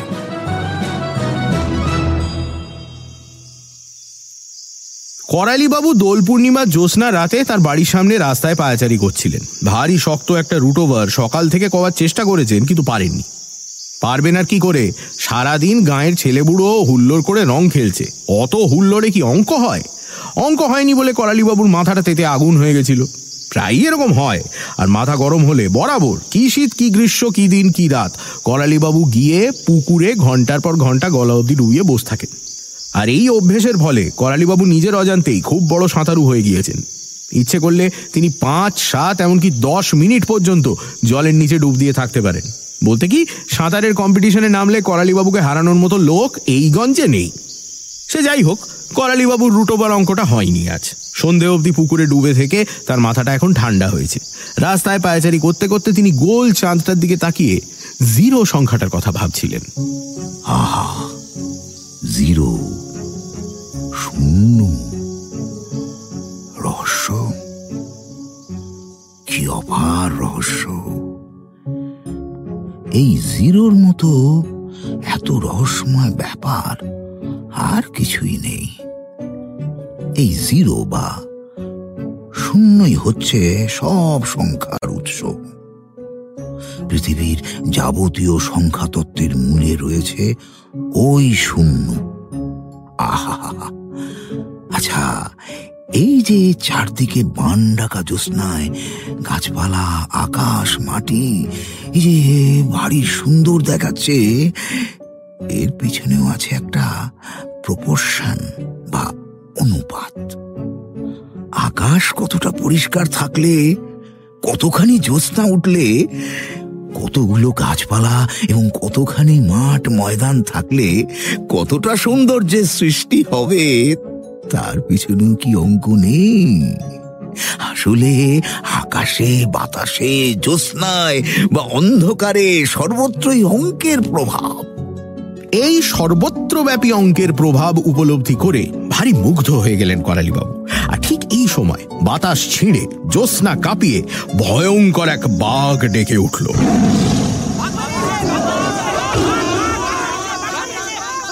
চেঁচাতে চেঁচাতে চারিদিকে লোকজন দৌড়ে ঘর বাড়িতে ঢুকে পড়ছে। করালিবাবু একটু চমকালেন বটে, কিন্তু ঘাবড়ালেন না। শুধু আপন মনে বললেন sound sound means vibration vibration means energy এই সুন্দর প্রপোর্শনের জ্যোৎস্না রাতের মধ্যে বাঘের ডাকের মতো একটা নতুন এনার্জি বা ভাইব্রেশন ঢুকে পড়ায় প্রপোর্শনটা নষ্ট হয়ে গেল। অর্থাৎ পূর্ণিমার সৌন্দর্যটা আর রইল না। মানুষ ভয় পেয়ে গেল। আচ্ছা ভয়টাও কোনো এনার্জি নাকি অ্যাবসেন্স অফ এনার্জি এমন সব ভাবনার মধ্যে বাড়ির লোকজন এসে করালিবাবুকে বাড়িতে নিয়ে গেল। পরদিন সকালে ঘুম থেকে উঠে পূব আকাশের দিকে চেয়ে টকটকে লাল সূর্যটা দেখে করালিবাবু আবার শূন্য সংখ্যাটা নিয়ে ভাবতে লাগলেন। কি নিঠুল গোল। শূন্য একে গুণ করা যায় না ভাগ করা যায় না। শূন্য থেকে কিছু বিয়োগ করাও যায় না। সব সময় নিটোল শূন্য থাকে। এই সব ভাবতে ভাবতে করালিবাবু চান করলেন, খেলেন, স্কুলে গেলেন। স্কুলে আজ বিশাল হট্টগোল, ছেলেরা কেউ ক্লাসে যাচ্ছে না। স্কুল বসবার ঘণ্টা পড়ছে না। চারদিকে লোকজন খুব গম্ভীর মুখে কথাবার্তা বলছে। শোনা গেল, কাল থেকে স্কুলে দুটি ছেলে বুরুন আর ভুতুম, নিরুদ্দেশ। কোথাও তাদের হদিশ মিলছে না। আবার গতকালই গঞ্জে বহুবার বাঘের ডাক শোনা গেছে। সকলে তাই দুইয়ে দুইয়ে চার করে নিয়েছে। বেশিরভাগ লোকেরই ধারণা বুরুন আর ভুতুম এখন বাঘের পেটে। সুতরাং একদল ছাত্রের দাবি বুরুন আর ভুতুমের নামে শোক প্রস্তাব নিয়ে স্কুল ছুটি দেওয়া হোক। কেউ কেউ বলছে, ছেলে দুটোকে কোনো দুষ্টু লোক চুরি করে নিয়ে গেছে। কেউ বলছে, তারা সমুদ্র দিঘিতে ডুবে গেছে। সে যাই হোক বুরুন নিরুদ্দেশ হওয়াতে করালিবাবু খুবই হতাশ হলেন। বুরুনের মতো ছাত্র তিনি জীবনে দেখেননি। যদিও গত বার্ষিক পরীক্ষায় বুরুন অঙ্কে তেরো পেয়েছিল তবু ইদানিং অঙ্কে তার প্রতিভা দেখে করালিবাবুর দৃঢ় ধারণা হয়েছে যে এ ছেলে আইনস্টাইনের মতো বড় হবে। এরকম ছাত্র খোয়া গেলে কার দুঃখ না হয়। মনে পড়ে বুরুন তাকে একবার বলেছিল আচ্ছা স্যার অঙ্কের নিয়মে একে একে যোগ করে আমরা দুই করি। কিন্তু সেটা কি ঠিক? ভুল কিসে? না, পৃথিবীতে কোনো একটা জিনিসই তো ঠিক আরেকটার মতো নয়। মানে একটা গাছের লক্ষ পাতার মধ্যে মিলিয়ে দেখলেও দেখা যাবে একটা পাতা হুবহু আরেকটার মতো হয় না। আকার, গঠন, রং, ওজন কিছু না কিছুতে তফাৎ থাকবেই। এমনকি এক কণা বালির সঙ্গেও আর এক কণা বালির তফাত আছে। কাজেই একের সঙ্গে এক যোগ করে দুই হয় না। কারণ দুটো এক তো আলাদা। অ্যামেজিং লিটল ফ্রেন্ড ঠিক তো? তাহলে একে একে যোগ করে কি হবে? একের সঙ্গে এক যোগ করলে পাই দুটো এক। তেমনি তিনটে এক বা চারটে এক। এইটুকু বয়সে বুরুনের মাথায় একের তত্ত্ব খেলতে দেখে করালিবাবু আনন্দে আত্মহারা হয়ে গিয়েছিলেন। করালিবাবুও জানেন বস্তুতত্ত্বের নিয়ম অনুসারে পৃথিবীতে কখনো দুটো জিনিস ঠিক একই রকম হতে পারে না। তাহলে একের সঙ্গে এক যোগ করে দুই হয় কি করে? এই নিয়ে করালিবাবু প্রায়ই ভাবেন। এদিকে হেড স্যার সচিন সরকার মাস্টারমশাইদের ডেকে বললেন যতদূর মনে হইতে আছে হতভাগ্য পোলা পান্দুটি রে বাগাই লয়ে গেছে গিয়া। কিন্তু কিন্তু প্রমাণ ছাড়া কন্ডোলেন্স মিটিং করতে তো পারি না। তবে বাঘের উপদ্রবে এই যে পোলা পাঙ্গ নিরাপত্তা বিঘ্নিত হইতাছে এই জন্য স্কুল ছুটি দিয়া দিচ্ছি আমি। শোনেন, আপনারাও সতর্ক থাকবেন, বুঝলেন? হেডমাস্টার মশাইয়ের কথা শুনতে শুনতে এত দুঃখেও করালিবাবুর মাথায় অঙ্ক খেলছিল। তিনি ভাবছিলেন, দুটো ছেলেকে যদি একটা বাঘ খায়, তবে একের সঙ্গে দুই যোগ হয়ে অঙ্কের নিয়মে হয়েছে তিন। কিন্তু আদতে দুটো ছেলে প্লাস একটা বাঘ ইজ ইকুয়াল টু হয় একটা বাঘ। বুরুন, ভুতুম আর বাঘ মিলে তিনটে প্রাণী হয়নি। অঙ্কের নিয়ম এখানে ব্যর্থ। আরও দুঃখের কথা বুরুনের মতো অঙ্কে ভালো ছাত্রকে খেয়ে ফেলেও বাঘটার অঙ্কের মাথা খোলার কোনো সম্ভাবনাই নেই। আবেগে করালিবাবুর চোখে জল এসে গেল। রাগে তার গা ফুলতে লাগল। আপন মনে তিনি ঠিক করলেন বাঘটাকে নিকেশ করতেই হবে। গেম টিচার পাশেই বসেছিলেন। করালিবাবুর কথাটা তাঁর কানে যেতেই তিনিও চোখ মুছলেন। বরুণের ওপর আমার অনেক আশা ছিল। অলিম্পিক থেকে তার অন্তত দশ বারোটা সোনার মেডেল আনার কথা। বদমাস বাঘটাকে নিকেশ করার কথা আমিও অনেক ভেবেছি। কিন্তু কিন্তু শুনছি সেটা নাকি কোনো তান্ত্রিকের বাঘ। সে তান্ত্রিক আবার মন্ত্রতন্ত্র বশীকরণ জানে। তন্ত্র মন্ত্র! জগতে অঙ্ক আর বিজ্ঞান ছাড়া কিছুই আমি মানি না। কিচ্ছু ভাববেন না। আমাকে একটা মজবুত দেখে লাঠি সোটা যা হোক কিছুদিন তো তারপর দেখবেন এনার্জি মোমেন্টাম আর ভেলোসিটির কাছে সব মন্ত্রতন্ত্র ধুলো হয়ে যাবে। সে আর বেশি কথা কি? জ্যাভেলিনটাই নিয়ে যান। বল্লমকে বল্লম লাঠিকে লাঠি। তাই হলো। ছেলেরা যখন বাড়ি ফিরল রাস্তাঘাট যখন একটু নির্জন হলো তখন জ্যাভেলিনটা কাঁধে ফেলে করালিবাবু হন হন করে গোসাই বাগানের দিকে রওনা হলেন।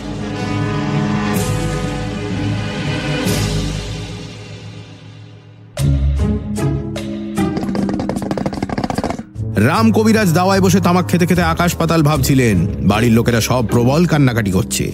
তিনিও কোনো উপায় বের করতে পারছেন না। বুরুন গোসাই বাগানের পাতাল ঘরে আছে। সেখানে পৌঁছানো শক্ত হলেও অসম্ভব নয়। খোনাসুর শর্টকাট রাস্তা বলে দিয়ে গেছে। যে কোনো ভালো সাঁতারুর পক্ষেই সেখানে যাওয়া সম্ভব। কিন্তু মুশকিল হলো বুরুনের ভিতরে মনের জোর সৃষ্টি করা। বুরুনের ইচ্ছা শক্তি না জাগলে সে মন্ত্র কাটিয়ে বেরোতে পারবে না। ভেবে ভেবে কবিরাজ মশাইয়ের চোখের কোলে কালি। হঠাৎ রাস্তা দিয়ে করালিবাবুকে একটা বল্লম কাঁধে হেঁটে যেতে দেখে রামবাবুর মাথায় বিদ্যুৎ খেলে গেল। তিন লাফ দিয়ে দাওয়া থেকে নেমে প্রায় দৌড়ে গিয়ে করালিবাবুর কাঁচা টেনে ধরে তিনি বললেন এক করালিবাবু চললেন কোথায়? বুরুনের জন্য আমরা সবাই দুঃখিত রামবাবু। আমি বগটাকে শিক্ষা দিতে যাচ্ছি। রামবাবু খুশি হয়ে তার বিচক্ষণ চোখ দিয়ে করালিবাবুর চেহারাটা ভালো করে দেখে নিলেন। আপনার বিরোধতে আমি খুব আনন্দ পেলাম। তবে যাওয়ার আগে দয়া করে আমার একটা পাঁচন খেয়ে যান তাতে আপনার গায়ে বল বাড়বে। সেই সঙ্গে দুটো একটা গোপন সলা পরামর্শ দিয়ে দেব। সবসময় বিরোধতে কাজ হয় না কৌশলও জানা চাই বুঝলে? এই বলে করালিবাবুকে নিজের ঘরে নিয়ে গিয়ে দরজা বন্ধ করে দিলেন রামবাবু। অনেকক্ষণ তাদের সলা পরামর্শ চলল। সন্ধ্যের পর আজও শেষ ডাউন গাড়ি স্টেশন ছেড়ে কু ঝিকঝিক শব্দ তুলে চলে গেল। একটু বাদেই প্রতিপদের চাঁদ এক গাল হাসি ছড়িয়ে আকাশে উঠে পড়ল।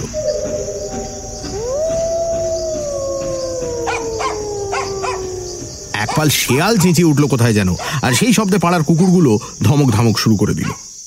আর হঠাৎ এ সময় করুণ সুরে ডেকে উঠল ফেউ। সবাই জানে ফেউ হলো বাঘের সঙ্গ। ফেউয়ের ডাক মিলিয়ে যেতে না যেতেই কেঁপে উঠল চারিদিক। শহরের দক্ষিণ ধারে ভয়ঙ্কর গোসাই বাগানের ঝোপঝাড়ের ভিতর দিয়ে নিঃশব্দে অকুত ভয় এগিয়ে চলেছেন করালি স্যার, কাঁধে জ্যাভেলিন। রাম কবিরাজ করালিবাবুর গায়ে একটা ভারী দুর্গন্ধ তেল মাখিয়ে দিয়েছেন। বলেছেন, শীতের রাতে ঠান্ডা জলে নামতে আর ভয় রইল না। এ ভারী দুষ্প্রাপ্য তেল।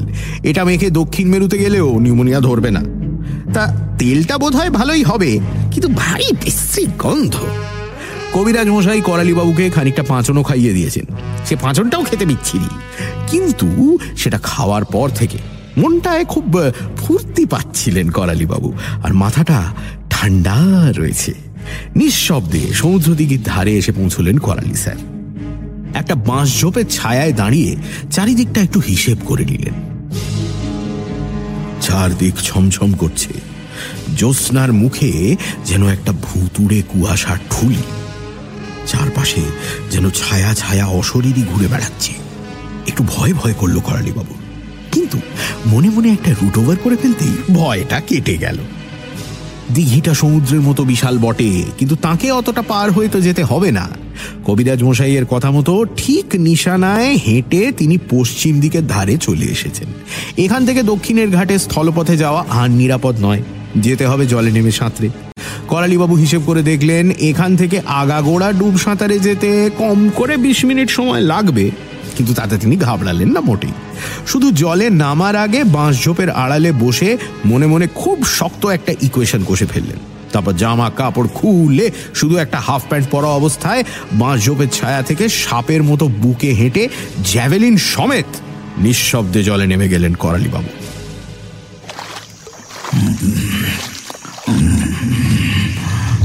একটু শীত শীত করছে বটে। সে তেমন কিছু নয়।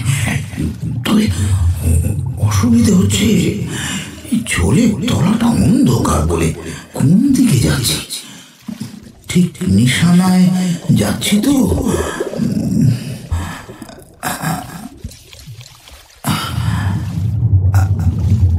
আরে এসব কি? আমার চারপাশে এগুলো কি? করালিবাবু হঠাৎ টের পেলেন। তার আশেপাশে খুব বড় বড় ডুবোজাহাজ ঘুরে বেড়াচ্ছে। আতঙ্কে হিম হয়ে গেল তার গা।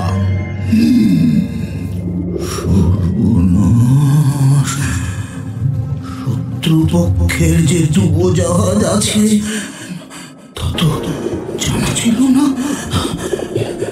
একটু ভেসে উঠে দেখি।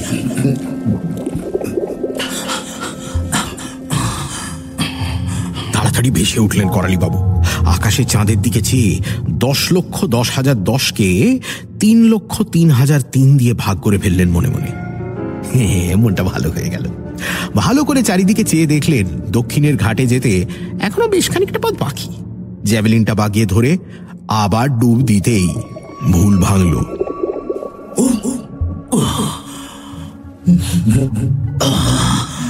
ও এ তো ডুবোজাহাজ নয়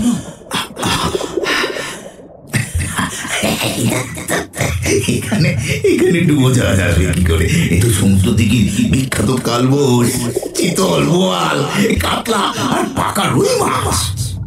এদিঘির মাছ কেউ ভয়ে ধরে না। তাই বহুকাল ধরে বেড়ে বেড়ে মাছগুলো চেহারায় হয়েছে পেল্লায়। গায়ে শ্যাওলাও জমে গেছে।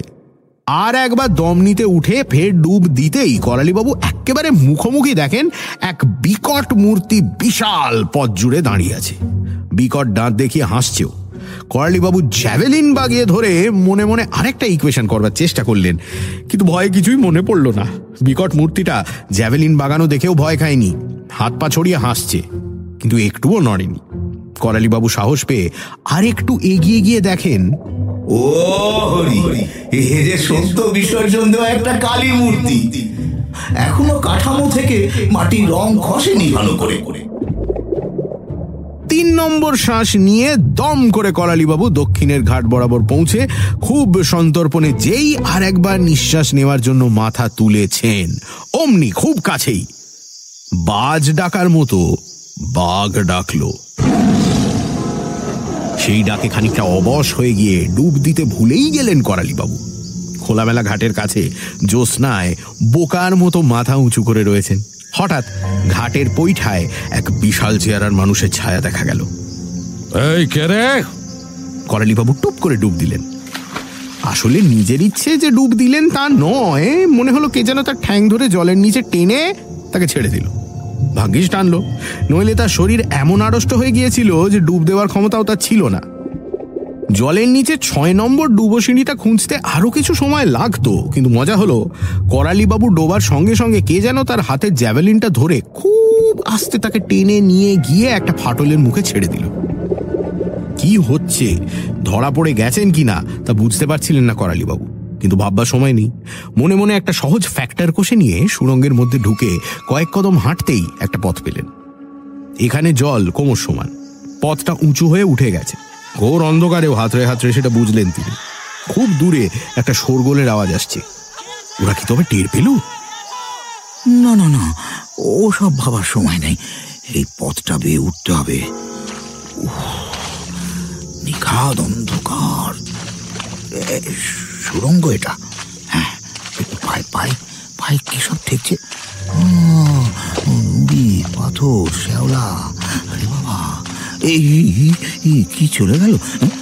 ব্যাঙের আহ, রাতে ঘুমোচ্ছিল।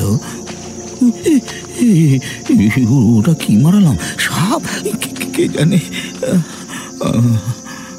তবে করালিবাবু এগিয়ে গেলেন ঠিকই। অন্ধকারে ক্যালকুলেশন চলে না বলে বার কয়েক আছাড়ও খেলেন, তবুও এগোলেন। বেশি দূর যেতে হলো না। পাঁচ নম্বর আছাড়ের পর সোজা গিয়ে একটা দরজায় সজোরের ধাক্কা খেয়ে বাবা রে বলে বসে পড়লেন। ও বাবা রে! না বসে পড়লে চলবে না। বিশ্রামের সময় নেই। দেখি তো, দরজাটা খুলতে পারি কিনা? বাবা, অন্ধকারে তো হাতরে দেখা ছাড়া উপায় নেই। এটা কি? এটা? ও ও তো মনে হচ্ছে তালা। এক মুহূর্ত চিন্তা না করে জ্যাভেলিনের ফলাটা তালার ভেতর ঢুকিয়ে চার দিতেই মোর্চে ধরা তালা হড়াক করে খুলে গেল। ঘরের ভেতর কোনো আলো ছিল না, তবে অনেক ওপরে একটা বড় ঘুলঘুলি দিয়ে পুরো চাঁদটা দেখা যাচ্ছিল। আর চাঁদটা ঠিক টর্চের মতো ফোকাস ফেলেছে সোজা বুরুনের মুখের ওপর। করালিবাবু দেখেন, একটা চটের বিছানায় পাশাপাশি বুরুন আর ভুতুম শুয়ে ঘুমোচ্ছে। খুব শান্ত মুখ, মুখে একটু হাসি। তবে আবছা আলোতেও বুঝতে পারলেন, ওরা খুব দুর্বল। একটুও নাড়াচাড়া বুঝি সইবে না। দুদিনেই রোগা হয়ে গেছে ছেলে দুটো। করালি স্যারের মনে আছে বুরুনকে একটা কথা বলতে হবে। রাম কবিরাজ কথাটা বারবার শিখিয়ে দিয়েছেন করালি বাবুকে কিন্তু কথাটা এতই সামান্য, এতই ছেলে মানুষই যে সে কথাটা বুরুনকে বলার কোনো মানেই হয় না। অথচ রামবাবু বারবার তাকে বলে দিয়েছেন, এই বাক্যটা নাকি বুরুনের পক্ষে মন্ত্রের মতো কাজ করবে।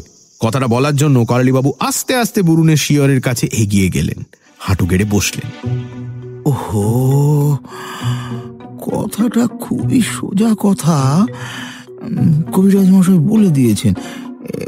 একটু চেঁচিয়ে নামতার সুরে কথাটা বার কয়েক আওড়াতে হবে। উম, কবিরাজ মশাই বারবার বলেছেন কথাটা যতই সামান্য শোনা কি কথাটা নাকি উম, বুরুনের বেঁচে থাকার পক্ষে খুব জরুরি। হ্যাঁ, যেন কোনোভাবে না বলি এর চেয়ে কত শক্ত শক্ত কথা আমার মনে থাকে আর এ তো কোনো কথাই নয়। জলের মতো সোজা একটা বাক্য। হ্যাঁ, নামটা সুরে বলতে হবে। বলে ফেলি বলে ফেলি। বলতে যাবেন করালিবাবু ঠিক তখন ঘরের বাইরে হঠাৎ খুব কাছেই আবার আর এবার শুনতে পেলেন একটা ধীর ভারী পায়ের শব্দ এগিয়ে আসছে। সময় নেই এক্ষুনি রাম কবিরাজের বলা কথাটা বলতে হবে। চেঁচিয়ে চেঁচিয়ে কি যেন কথাটা, কি যেন কি যেন সহজ কথা, খুব সহজ। সকলে জানে এইরকম পেটে আসছে, মুখে আসছে না। শান্তি শান্তি, মনে এসে যাবে বলতে বলতে বলতে হবে বলতে হবে। ওয়ান টু মনে পড়ছে না। ভুলে গেছি আমি, একেবারে ভুলে গেছি। আবার ডাকলো বাঘটা, এবার খুব কাছে। পায়ের শব্দটাও ধীরে ধীরে এগিয়ে আসছে। করালিবাবু নিজের মাথার চুল টেনে ছিঁড়ে ফেলছেন রাগে। কথাটা কিছুতেই মনে পড়ছে না যে। একটা শব্দ ছিল। অঙ্ক অঙ্ক। আর একটা আর একটা যে কি যেন কি যেন তেরো তেরো তেরো হ্যাঁ, তেরো হ্যাঁ, তেরো। ওদিকে আর একটা দরজা। সেই দরজায় লোহার হুড়কো খোলা শব্দ হচ্ছে। করালি বাবুর হাতের খামচায় এক গোছা চুল তার মাথা থেকে উপড়ে এলো। তেরো তেরো তেরো বুরুন বুরুন বুরুন। তেরো তেরো তেরো। বুরুন বুরুন বুরুন। দরজার পাল্লাটা কেচ কেচ শব্দ করে খুলে যাচ্ছে ধীরে ধীরে। একটা মশালের হলুদ আলো দেখা দিল দরজার ফাঁকে। এক মস্ত চেহারার রক্তাম্বর পরা লোক পাথরের মতো মুখে মশাল উঁচুতে তুলে ধরে ধীরে ধীরে এগিয়ে আসছে। তার পিছনে বিশাল ডোরা কাটা কালো হলুদ বাঘ। করালিবাবুর অবশ হাত থেকে জ্যাভেলিনটা পড়েই গেল মেঝেতে। বিস্ময় হাঁ করে আছেন তিনি। মাথাটা ফাঁকা। বাঘটা ডাকলো, করালিবাবু অজ্ঞান হয়ে যাচ্ছিলেন। যেতেনি তবে একেবারে শেষ মুহূর্তে পুরো বাক্যটা তার মনে পড়ে গেল। সঙ্গে সঙ্গে করালিবাবু পাঠশালার সর্দার বড়োর মতো বিকট সুরে চেঁচাতে লাগলেন। পাথরের মতো বিশাল চেহারার লোকটা এগিয়ে আসতে আসতে হুঙ্কার দিল। মা! মাগো নররক্ত চাষ মা! সব সাধনা চাষ মা! আজ তোর ইচ্ছাই পূর্ণ হোক। বলুন তুমি অঙ্কে তার বলুন তুমি করালিবাবু সব ভুলে গেছেন নিজের নামটাও মনে নেই কিন্তু তিনি এক নাগাড়ে নিখুঁত নামতার সুরে প্রাণপণে বলেই চলেছেন। বলুন তুমি অঙ্কে তেরো। ভয়ানক ডেকে বাঘটা বিদ্যুৎ বেগে লাফিয়ে পড়ল সামনে। করালি বাবু শুধু টের পেলেন যে বাঘটা তার প্যান্টের কোমর কামড়ে ধরে পুঁটি মাছের মতো তাকে মুখে ঝুলিয়ে নিয়ে যাচ্ছে আর সেই বিশাল লোকটা হুঙ্কার দিয়ে বলছে, তারা তারা তারা, মাগো, মা, দয়া কর মা, সন্তানের উপর কৃপা কর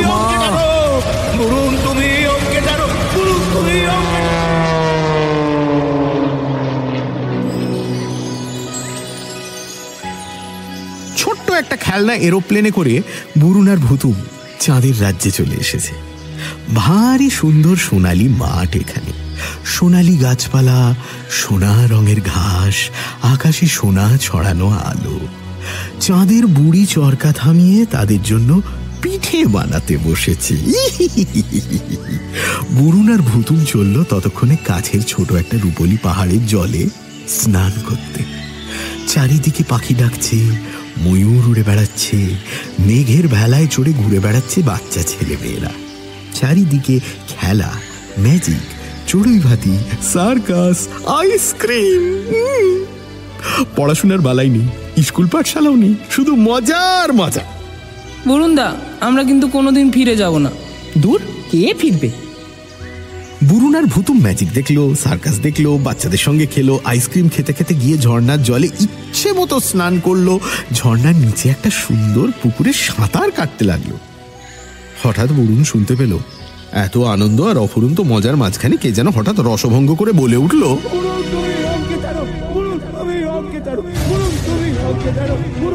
দপ করে যেন চারিদিকের আনন্দের আলোটা নিভে গেল বুরুনের চোখে।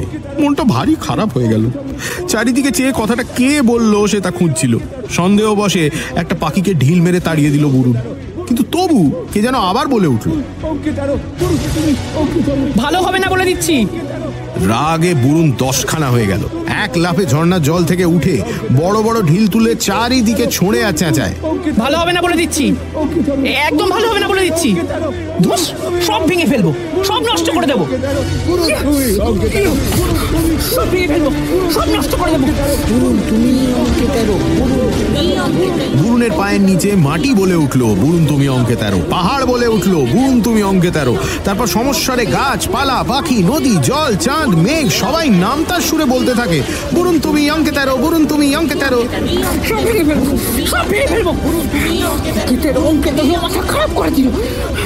রাগের চোটে বুরুন একটা গাছ উপড়ে নেয়, তারপর দু হাতে ধরে এলো পাথাড়ি চারিদিকে সব কিছু ভাঙতে থাকে।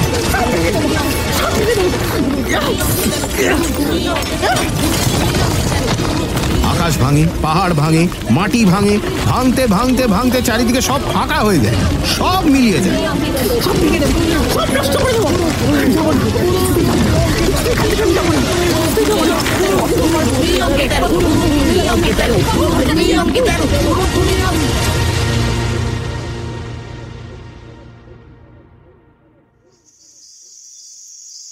পাতাল ঘরে আস্তে আস্তে বুরুন চোখ মেলে তাকায়। তাকিয়েই বুঝতে পারে তার উপর এতক্ষণ যে স্বপ্নের ভার চাপানো ছিল, তা সরে গেছে। তার কানের কাছে ফিসফিস করে কে যেন বলে ওঠে এই প্রথম একজন নিজের শক্তিতে হাবুর মন্ত্র কেটে বেরিয়ে আসতে পারল। হাবুর আর কোনো ক্ষমতাই রইল না। সেই মুহূর্তে হাবুর মন্ত্র তুমি কেটেছ।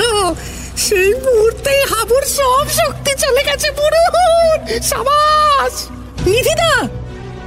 কিন্তু নিধিরাম তখন কোথায়? পলকে বাতাসের বেগে সে ছুটে গেছে তার দলবলকে খবর দিতে। সুরঙ্গ ধরে মশাল হাতে হাবু উঠছিল ওপরে। সামনে ভয়াল বাঘ।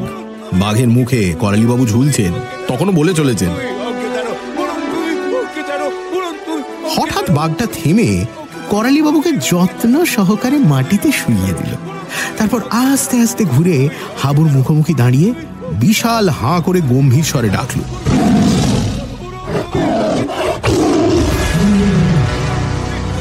বাঘের দুটো চোখ জলজল করছে জীব দিয়ে নাল গড়াচ্ছে গোপ জোড়া কাঁটার মতো খাড়া হয়ে আছে। আর সেই মুহূর্তে বাতাসে প্রচণ্ড কোলাহল করে ভূতেরা বলে উঠল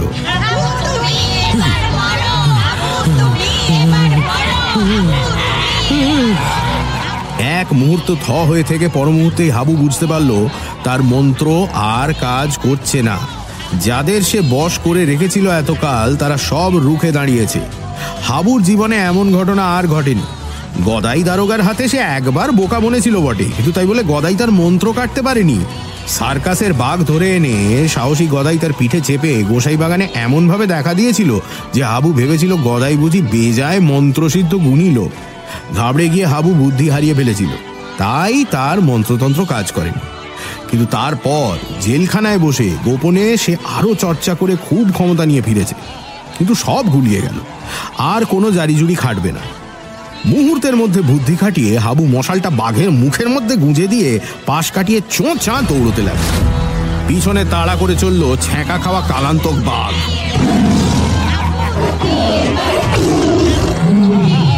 বাঘের পেছনে ভূতের পাল তার পেছনে হাফ প্যান্ট পরা মশাল হাতে করালি স্যার।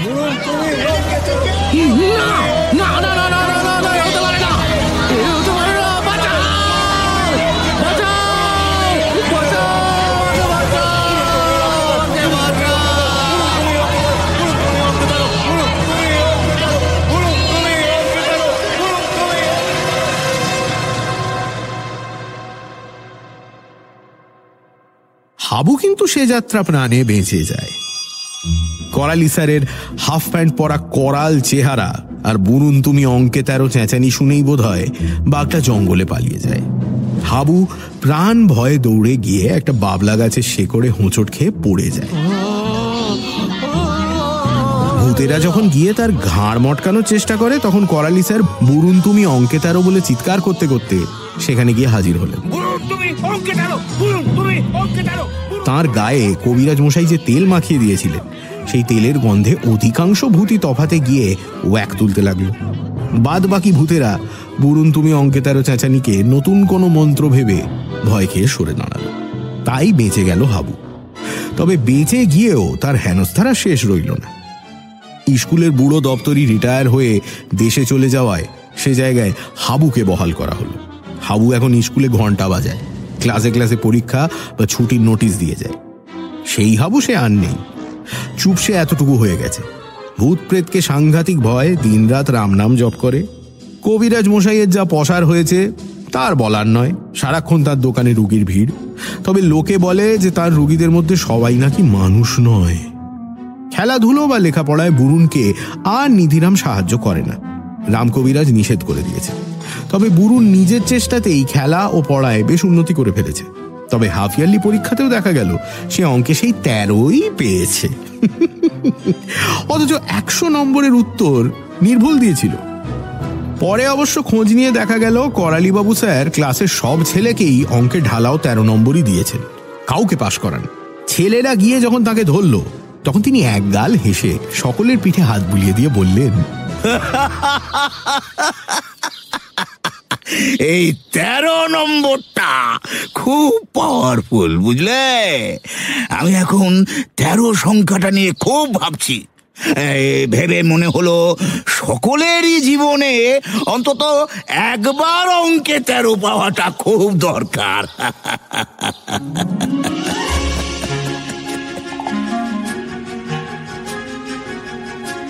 সানডে সাসপেন্সে আজ শুনছিলেন শীর্ষেন্দু মুখোপাধ্যায়ের লেখা গোসাই বাগানের ভূত, দ্বিতীয় ও অন্তিম পর্ব। গল্পের বেতার রূপ, সর্বরী ঘোষাল। গল্প পাঠে এবং মনমথর চরিত্রে দ্বীপ বুরুন, সমাপন মিশ্র। গল্পের সূত্রধার ও নিধিরামের চরিত্রে অগ্নি। দাদু রাম কবিরাজ, জগন্নাথ বসু। করালি স্যার, শঙ্করী প্রসাদ মিত্র। হেডমাস্টার মশাই এবং হাবুগুন্ডার ভূমিকায় রাজীব চট্টোপাধ্যায়। পাঁচকড়ি আর্ধ ও খোনাসুর সোমক রোগাভূত ভুল ভুতুম এবং সূর্যের চরিত্রে অত্রি। Games sir, Souvik. মেঘ, দেবস্মিতা। শম্ভুচরণ দারোগা, সব্যসাচী। ভুতুমের ভূমিকায় নীলাঙ্কুর। ফুচু, কৃষ্ণেন্দু। গার্ড, অয়ন। দোলের গানের সুর। কণ্ঠ, অগ্নি এবং Soma. Composition, arrangement, mixing and mastering Sayak সমবেত কণ্ঠে ইভানা, গোধূলি, অত্রি, অগ্নি, বাবু, সুভাষ, লালটু এবং রাজেশ। শব্দগ্রহণ, পর্ব পরিচালনা এবং কমলাক্ষের ভূমিকায় পুষ্পল। ধ্বনি পরিকল্পনা ও আবহ সংগীত, Richard. Poster design, join the dots. শেষ হল শীর্ষেন্দু মুখোপাধ্যায়ের লেখা গোসাই বাগানের ভূত, দ্বিতীয় ও অন্তিম পর্ব। আগামী সপ্তাহে আরও একটি রোমাঞ্চকর গল্প নিয়ে হাজির হবে সানডে সাসপেন্স